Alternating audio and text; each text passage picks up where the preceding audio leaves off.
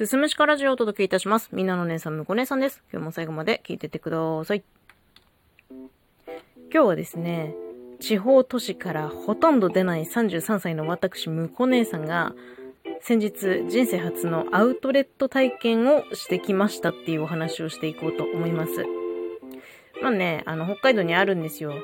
北広島の三井アウトレット、アウトレットパークっていうとこね。で、まあちょっと車で行ったんですけど、行き帰りの車は夫に運転してもらって、で、まあ、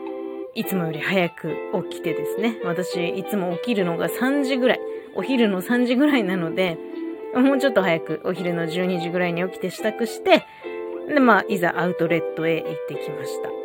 で、まあ、その北広島にある三井アウトレットモールっていうのは、二つのモールに分かれてる屋内型の施設になってまして、で、まあ、そのさ、12時に起きて、で、昼過ぎに着いて、で、帰る時間考えたら、まあ、滞在時間多く取れないし、で、私たち慣れてないから体力もないんですよね。なので、こう、先にホームページで行きたいブランド目星つけてはいたんだけど、こう、いざ到着してさ、ああ、このブランドどこにあるんだろうって案内板見てたらさ、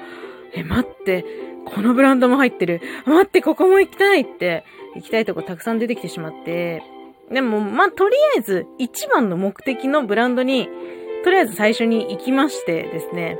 で、いい感じのバッグを買いましてですね、非常にホクホクして、で、まあ、そのテナントの近辺、入ってるところもちょろちょろっと見ては、あ、これも入ってるのか、これも入ってるのか、ホクホクホクホクってなって、で、まあ一旦休憩でね、タピオカドリンクを飲んで、もう普段めったに動かさないね、私の婿姉さんじゃないよ。本名の方のね、リアーカーでストーリー上げたりとかして、ちゃんと浮かれてきた。はい。田舎者ですね、私は。あとさ、途中で見つけた下着屋さんで下着をがっつり試着したんですけど、なんか店員さんがね、結構、あれやこれやお話しするのが好きな方というか仕事熱心な方で、サイズも測ってくれたし、正しい、その下着の付け方も教えてもらったりとかして、で、その間、もうずっと夫は待ってるだけだったんだけど、それは申し訳なかったんだけど、で、まあ、買ったんですよ。で、会計の時にね、その店員のお姉さんが、なんか普段アウトレットだとなんとかなんとかみたいな、なんかアウトレット慣れてる人向けの発言みたいなのをしたんですよ。なんかなんて言ってたか覚えてないんだけど、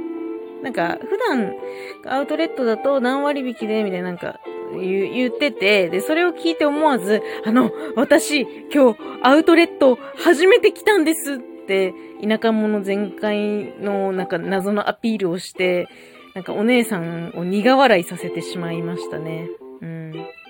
で、まあ、そうやって買い物した後は、見たい洋服屋さんとかもあったんだけど、もう正直ね、疲れた。うん、疲れてしまって、というかもう、見たいとこばっかりなのよ。全部見たい。なんなら。なんかね、もう頭から煙出てきて、その、お店屋さん入るじゃないですか。で、あれも可愛いね、これも可愛いねっていろいろ見てると感覚バグってくんの、本当に。でもなんか全部欲しいみたいになってきちゃってね。でも最初にこう予定してた予算とかもあるから、あれもこれもってね、買えないから、まあ、頭から煙ピピピピ出して、で、最後に、まあ、お土産物屋さんも入ってたから、そこだけ見てなんか美味しいものないかなって、見たんだけど、そこでも結局煙ピピピピ出して、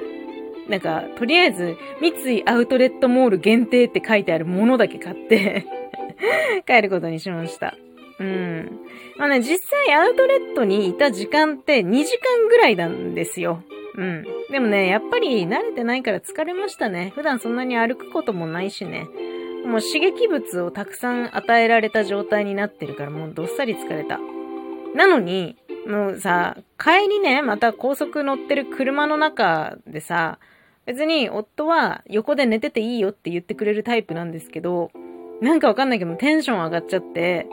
その帰りの道中さ、いかに自分の価値を高めるかみたいなことについて、夫に熱弁を振るってしまってですね、喉を痛めました。家に着いた頃には喉がガラガラになってた。でも、ほんとすごい楽しかったですね。で、いい買い物もできました。けれども、いやー、あれ欲しかったなーってちょっと後ろ髪引かれるものを残してしまったし、こう、なんかいろんなブランド見て見比べるっていうことほとんどしなかったんですよ。このブランドで買いますって決め込んでいっちゃったから、まあちょっと、それは反省点かなっていうふうに思ってますね。ま、またね、あのー、連休取れる時限定ですけど、たまに行きたいなっていうふうに思ってます。とても新鮮な体験でした。今日はね、私の人生初めてのアウトレット体験記についてのお話でした。最後まで聞いていただいてありがとうございます。また次回もよろしくお願いします。